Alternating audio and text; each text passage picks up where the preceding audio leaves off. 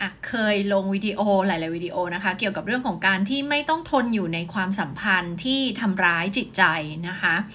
ซึ่งอะก็มีคอมเมนต์เข้ามาค่อนข้างจะบ่อยนะคะว่าเขาไม่ยอม ไม่ยอมให้เราไป เขารั้งเราอยู่เขายังไงก็เขาก็ไม่ยอมให้เราไปนะคะ ก็เช่นเดียวกับคอมเมนต์นี้ที่ได้มีการคอมเมนต์นะคะ ซึ่งนายได้หยิบยกมาเป็นตัวอย่างในหลาย ๆ คอมเมนต์นะคะ ซึ่งพูดเป็นในทิศทางเดียวกันว่า เขาไม่ยอมให้เราไป แล้วก็ดื้อมาก ๆ ค่ะ เหนื่อยนะคะ ทีนี้เนดาจะตอบยังไงกับคอมเมนต์นี้นะคะ น่าจะบอกว่าอย่างนี้ค่ะ ให้เราลองกลับมาสำรวจตัวเองค่ะว่า มันมีเหตุผลอะไรที่เป็นส่วนของเราที่เรายังเลือกอยู่ในความสัมพันธ์นี้นะคะ ซึ่งจากคอมเมนต์นี้น่าจะตั้งข้อสันนิษฐานว่าน่าจะไม่มีลูก น่าจะไม่มีเรื่องลูกเข้ามาเกี่ยวข้องนะคะ เพราะว่าในคำพูดนี้เนี่ยมันเหมือนกับแสดงให้เห็นว่าเราอะยินดีจะไปแล้วเราอะจะไปแล้วนะคะ แต่เขาไม่ให้เราไปนะคะ เพราะฉะนั้นตัดประเด็นเรื่องของการอยู่เพื่อลูกออกไปนะคะ กลับมาที่ตัวเรานะคะไม่มีใครหรอกค่ะ ที่ทนอยู่นะคะโดยที่เราอะไม่มีส่วนใดของตัวเราที่อยากอยู่นะคะแต่สิ่งที่มักจะเกิดขึ้นก็คือ มันมีส่วนหนึ่งของตัวเราที่อยากไป แล้วมันก็มีส่วนหนึ่งของตัวเราที่อยากอยู่นะคะมีหลายๆส่วนที่ทำให้เรางงอยู่ในตัวเราเองนะคะซึ่งเราจะเรียกว่าเป็น parts คือเป็นเป็นส่วน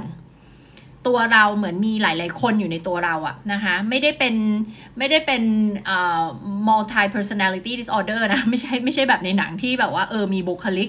หลายหลายบุคลิกซ้อนกัน แล้วก็แบบไม่ไม่ใช่เหมือนในหนังนะ ไม่ใช่แบบนั้นนะคะ แต่มันคือสิ่งที่คนทุกคนมีเราเคยไปสร้าง part ต่างๆ ขึ้นมาในตัวเรานะคะซึ่งงานเยียวยาเวลาที่ลูกค้ามาเยียวยามาโค้ชเนี่ยก็จะมีงานอันนึงที่นาเรียกว่า เป็นการเข้าไปทำความเข้าใจเกี่ยวกับหลายบุคลิกหลายตัวละครที่อยู่ในตัวเราเนี่ยนะคะ ซึ่งเป็นงานในส่วนที่เราเรียกว่า parts integration ซึ่งมีมีหลากหลายเทคนิคแหละนะคะ แล้วก็อันที่ดาใช้จะเรียกว่า internal family systems นะคะต้องบอกว่าทำไมทำไมเราถึงไม่ควรที่จะพูดอะไรแบบนี้หรือคิดอะไรแบบนี้นะคะ เพราะว่ามันเป็นเหมือนการที่เราเอาอำนาจ การตัดสินใจ ความเป็นอยู่ของชีวิตเรา ความสุข ทุกอย่าง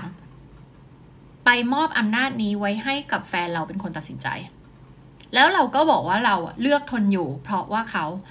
การที่เราคิดอย่างเงี้ย มัน disempower เราก็คือมันทำให้เรารู้สึกว่าเราควบคุมอะไรในชีวิตเราไม่ได้เลยนะซึ่งไม่ได้เป็นการดีกับตัวเราอย่างแน่นอนต่อจิตใจเราต่อความสุขต่ออะไรของเรา ถ้าเรายอมรับไปเลยว่าเราอยู่ในความสัมพันธ์นี้เราเลือกอยู่เพราะอะไรอะ่ะยังจะดีกว่า นะคะผลลัพธ์เหมือนกันนะคะ สังเกตก็คืออยู่เหมือนเดิม อยู่ในความสัมพันธ์นี้เหมือนเดิม ความสัมพันธ์ที่ทำร้ายความสัมพันธ์ที่ไม่ดีความสัมพันธ์ที่ต่ำกว่ามาตรฐานอะไรเงี้ยเหมือนเดิมทุกอย่างเลยนะ แต่มันต่างกันตรงที่ว่า เวลาที่เรารู้ว่าเราเลือกอยู่เพราะอะไร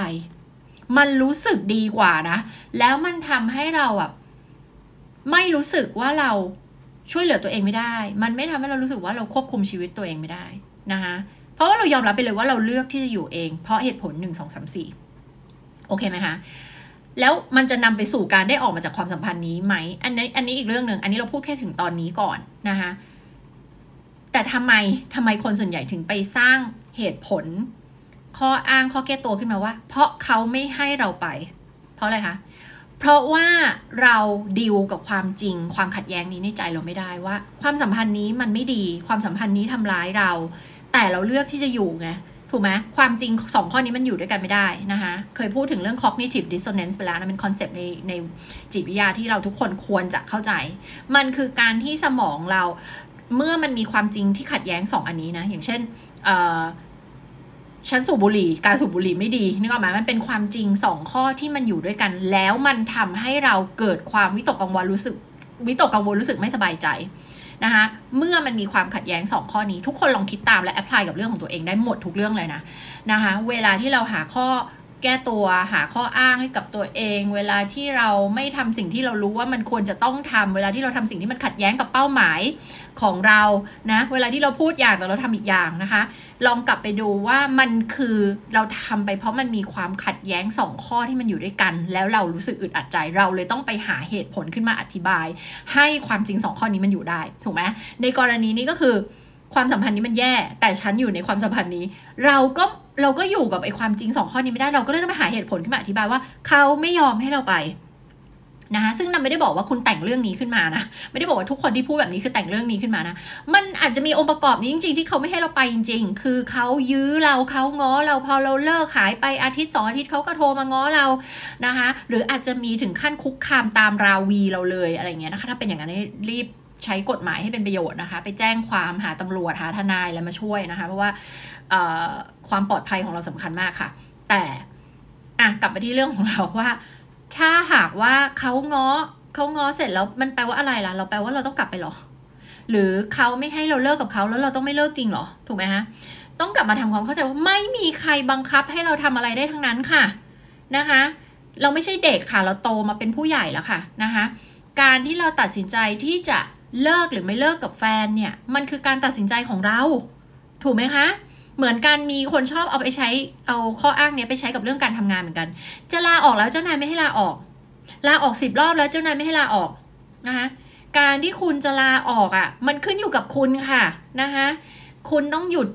หยุดใช้การหาเหตุผลมาอธิบายสิ่งที่คุณอยู่โดยที่มันไม่ใช่ความจริง เหมือนกันเลย เรื่องของการทำงานทำไมยังอยู่เลือกอยู่ที่ที่เดิมทั้งทั้งที่ไม่มีความสุข จะบอกเลยว่ามันมีอยู่ไม่ไม่มีกี่อย่างหรอกค่ะ ก็คือกลัวหาที่ดีกว่านี้ไม่ได้นะคะกลัวการเปลี่ยนแปลงนะคะ ไม่เชื่อว่าตัวเองคู่ควรกับที่ที่ดีกว่านี้นะคะเออชอบอยู่ที่คุ้นชินที่นี่ถึงแม้มันจะ toxic มันจะไม่ดี ไม่มีการเติบโตในหน้าที่การงานเลย แต่ว่าคุ้นชิน นะคะซึ่งเคยพูดไปหลายครั้งแล้วว่ามนุษย์เราจะเลือกสิ่งที่เราคุ้นชิน แล้วก็คนเราโดยส่วนใหญ่ถ้าไม่ได้มาอยู่ในเส้นทางการพัฒนาตัวเองเราจะไม่อยากออกจาก comfort zone เราจะชอบอยู่ในที่เดิมๆนะอันนี้ขึ้นอยู่กับ type บุคลิกภาพทางจิตวิทยาของแต่ละคนด้วยแล้วบางคนก็ชอบการเปลี่ยนแปลง อันนั้นก็จะอาจจะมีปัญหาอีกแบบหนึ่งได้ด้วยเช่นกันนะคะแต่ให้เรากลับมามองค่ะว่าเราอะเลือกอยู่ที่นี่เอง เราเลือกอยู่ทำไมอะเนี่ยเริ่มวิเคราะห์ตัวเอง ทั้งทั้งที่เราไม่มีความสุขที่เนี่ยเราเลือกอยู่ทำไม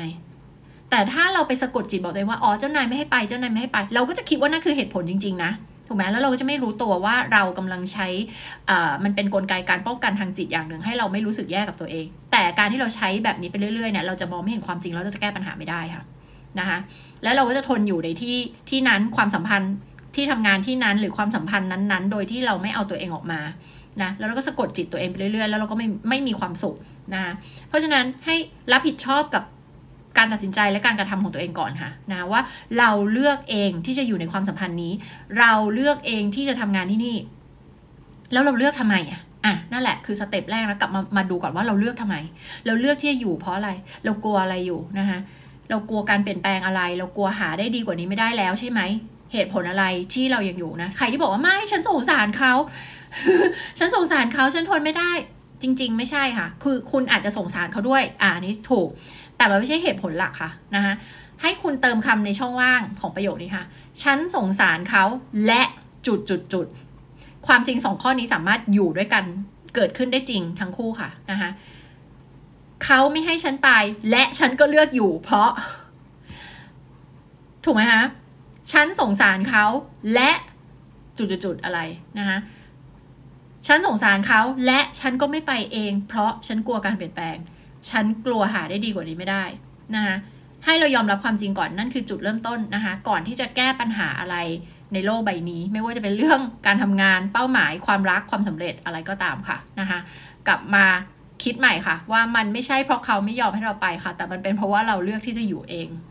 และสำหรับใครนะคะที่หาทางออกให้กับความรักความสัมพันธ์ของความรักชีวิตคู่ของตัวเองอยู่นะคะ ตัดสินใจไม่ได้ว่าจะอยู่หรือจะไปดีนะคะ หรือว่าถ้าอยู่แล้วก็ต้องการที่จะทำให้มันดีที่สุด หรือจะไปนะแล้วก็ไม่ต้องการที่ให้ความรักครั้งต่อไปมันพังแบบนี้อีกนะคะ แนะนำให้มาเข้า Awaken Couples Workshop นะคะ ซึ่งจัดวันที่ 28-29 ตุลาคมนี้นะคะ มาเจอกันกับ 2 วันเต็มที่เราจะมาเรียนรู้ 7 เสาหลักของ การสร้างชีวิตคู่ที่ประสบความสำเร็จนะคะ มาเรียนรู้เกี่ยวกับการวิเคราะห์ปัญหาที่แท้จริงในความรักที่คุณเจออยู่ไม่ว่าปัญหาเล็กหรือปัญหาใหญ่นะคะ มาเรียนรู้ทักษะพัฒนาทักษะยกระดับตัวเองนะคะ เพื่อที่จะให้ความรักความสัมพันธ์ของคุณดียิ่งขึ้น หรือในกรณีที่เลิกเนี่ยนะคะทำยังไงให้ความรักความสัมพันธ์ของคุณในครั้งต่อไปเนี่ยเป็นไปแบบมีคุณภาพ มาคนเดียวหรือมาทั้งคู่ก็ได้นะคะ ก็เดี๋ยวเราพบกันสำหรับใครที่จะมาเวิร์กช็อปนี้ค่ะ ติดต่อมาได้ทาง Line add โค้ชนิดาสอบถามได้เลยค่ะ